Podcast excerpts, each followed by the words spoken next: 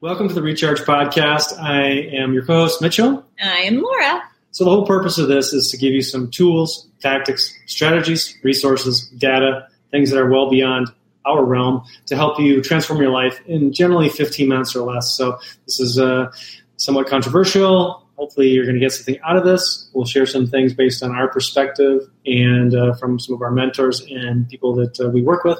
And hopefully you get some value from this. And so I'm a little bit fired up. This episode is basically the concept is when someone presents you with some information that you probably know at your core has the power to change your life, and it is correct information. I think she's making a pipe. Power. It has the power to transform or change your life, but it's not always easy. There's that subconscious voice that kind of rears up and says, it doesn't work, or I don't know, I don't believe it. Tries to justify why it's not relevant, why it's not going to work, why it's not real. And so I think that's normal. I think that's our ego talking to us, trying to protect us, keep us in our old ways.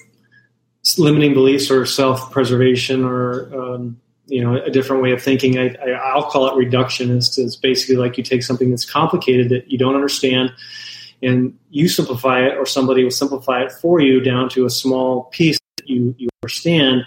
But then the tendency is to try to take that little chunk and apply it back to the whole thing. I mean, the example that I came up with is kind of a silly one, but you don't understand how a Formula One engine works or a high-performance cycle works, but you know what a tire is because you have a bike and you've ridden a bike or a trike since you were a little kid.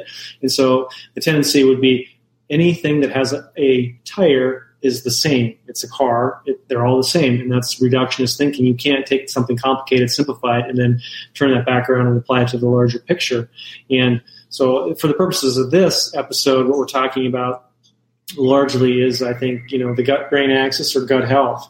Yes. And so this is something that has really been real in my life because I found out that a lot of what was making me not feel good had to do with my diet and how my gut was functioning.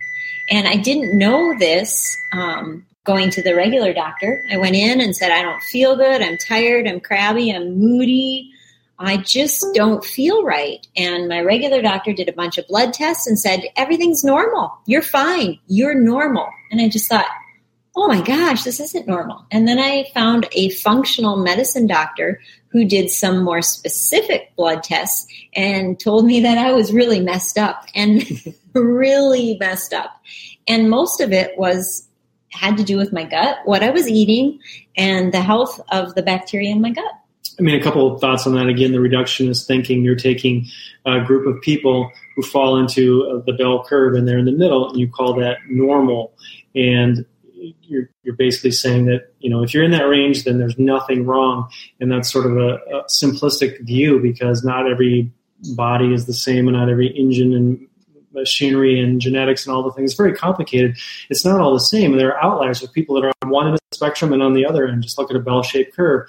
Chances are that some of you who are listening to this or watching this, you are on that spectrum, and you may not feel good, and you may not perform well, and you may not look the way you want to look, and you may chalk it up to, well, that's just how I am. And oftentimes it could be something internally that is off. And so, you did the Viome test that gave you some pretty hard data.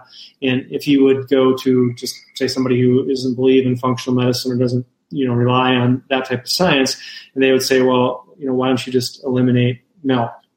Right. So what do most people do? Right. So they eliminate milk for a day or two and don't feel any different and say, oh, that wasn't it. And start drinking milk again. Or there's a lot of confusion with nutrition out there, like the FODMAP, which is a complicated word, fructo, oligo, di, poly, whatever. It's complicated. It's not important, but you tell somebody to eliminate these foods from their diet, they get this massive list of stuff, they try to cut it out, and then they eat something that's a complicated amalgamation produced by, General Mills or somebody, and some of what they were supposed to eliminate is in there, and so they didn't truly eliminate it, and they maybe tried it for a weekend, and they didn't feel any better, and they say, I get this all the time. People come up and say, well, I didn't eat cheese for 2 days, and I still feel like crap. And while a standard elimination diet is probably closer to 7 to 10 days, But to shift it back to the science part of it, you know, we know people who have gotten the same results we have, and well, it doesn't work. It can't be real, or it's just an arbitrary number. Well, some of the interesting facts are some of the healthy foods that you and I think are healthy are, depending on the bacteria in your gut, you may not process those. You may be sensitive to those. So for instance, I give the celery juice craze an example. Right now, celery juice is the big thing, and I wanted to jump on the bandwagon. It sounded like a miracle. It was curing acne. It was helping people sleep. It was helping people be alert in the morning. All these great things. And I actually love celery. So I thought, yes, I'm going to get a juicer. I'm going to start juicing celery. And then I got my Viome test back. And one of the results were celery. You should limit it. So had I started this celery juice, this high concentrated celery infusion every day, I might have set myself completely chaotic. And you might have been dealing with a blubbering, moody, crabby mess. And so that's just one example. Celery is a health food. It's not bad for you, but because of my biology and my gut biome, I shouldn't eat that much of it. That's back to the reductionist oversimplification of things. I mean, you can look at celery and say this is a generally healthy food. It's low glycemic index. It's fiber. It's good for your teeth. Everybody should eat celery. And that's just a blanket statement. But without some data to back that up and without knowing a little bit more about a person, particularly knowing the results of this test that you did, you know, it's incorrect advice. And so you don't feel good. Whatever, you're bloated, you're constipated, your skin's bad, whatever. Somebody says, do a celery cleanse. And you do this and you feel worse. And then they're like, whoa, well, maybe it's heavy metals, or maybe it's you're dehydrated, or maybe it's, you know, vitamin D, you know, and it's not really exploring the true root cause of it. But if you have a robust data set that's based on hundreds of thousands of people, a whole subset in morphology and phytology and strains and all the other ways that you categorize bacteria, take that all and plug it into an algorithm based on science and results that is scientifically validated, and comes out with an answer saying, if you have this particular bacteria and this particular strain of that bacteria, chances are you cannot process celery, or in my case, almonds, or there's a variety of other things. That's point one. And the other point is that, you know, we're living beings, we're dynamic, we change. And so a single test in a single point in time is a starting point. It's not the end all. It's not a roadmap. When you take a long distance car ride, you don't just find one point on the map and that's all you need. You need waypoints along the way. You need to adjust your course. I mean, just like an aircraft flying across country, you're off course a significant amount of time and you need to course correct. And that's where retesting and revalidating comes in. And you see that, and I see that with people we talk to. They have a test that's maybe a year or two old. Hey, my vitamin D was fine in 2015. Well, it's 2019, and you live in a different city, a different climate, a different altitude. You're eating different foods. Your gut is different. You might have taken a course of antibiotics. I mean, there's a whole host of things that can change.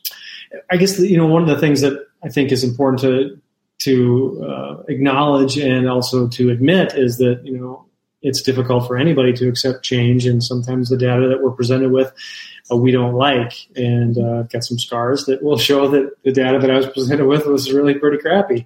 But I'm course corrected and made the appropriate interventions, and that's, you know, life gives you opportunity. It happens for you, not to you, and it's what you do with that information and whether or not you choose to make the change, whether it's comfortable or not. Oftentimes it's not uncomfortable, and that's what produces the most results. I think ultimately we are built to feel good. We are built to be productive. We are built to crush our goals. And if you aren't feeling that way, there could be many reasons. But a lot of people just chalk it up, like you said, to this is just me. I'm not a morning person, or I'm, you know, if I don't have 14 coffees, I can't function, or, you know, that type of thing. And ultimately, I think that there is so much that we can do to optimize how we feel. And if you can optimize how you feel and you feel good, the rest of it really falls into place. I think having an optimized or an optimal strategy, looking at the glass half full versus half empty. I mean, plenty of people will say, I've got kids, I'm tired, I'm just going to have a decade of suboptimal productivity. But if you look at some of the most successful people on the planet, presidents, heads of states, things like that, those people are getting spanked.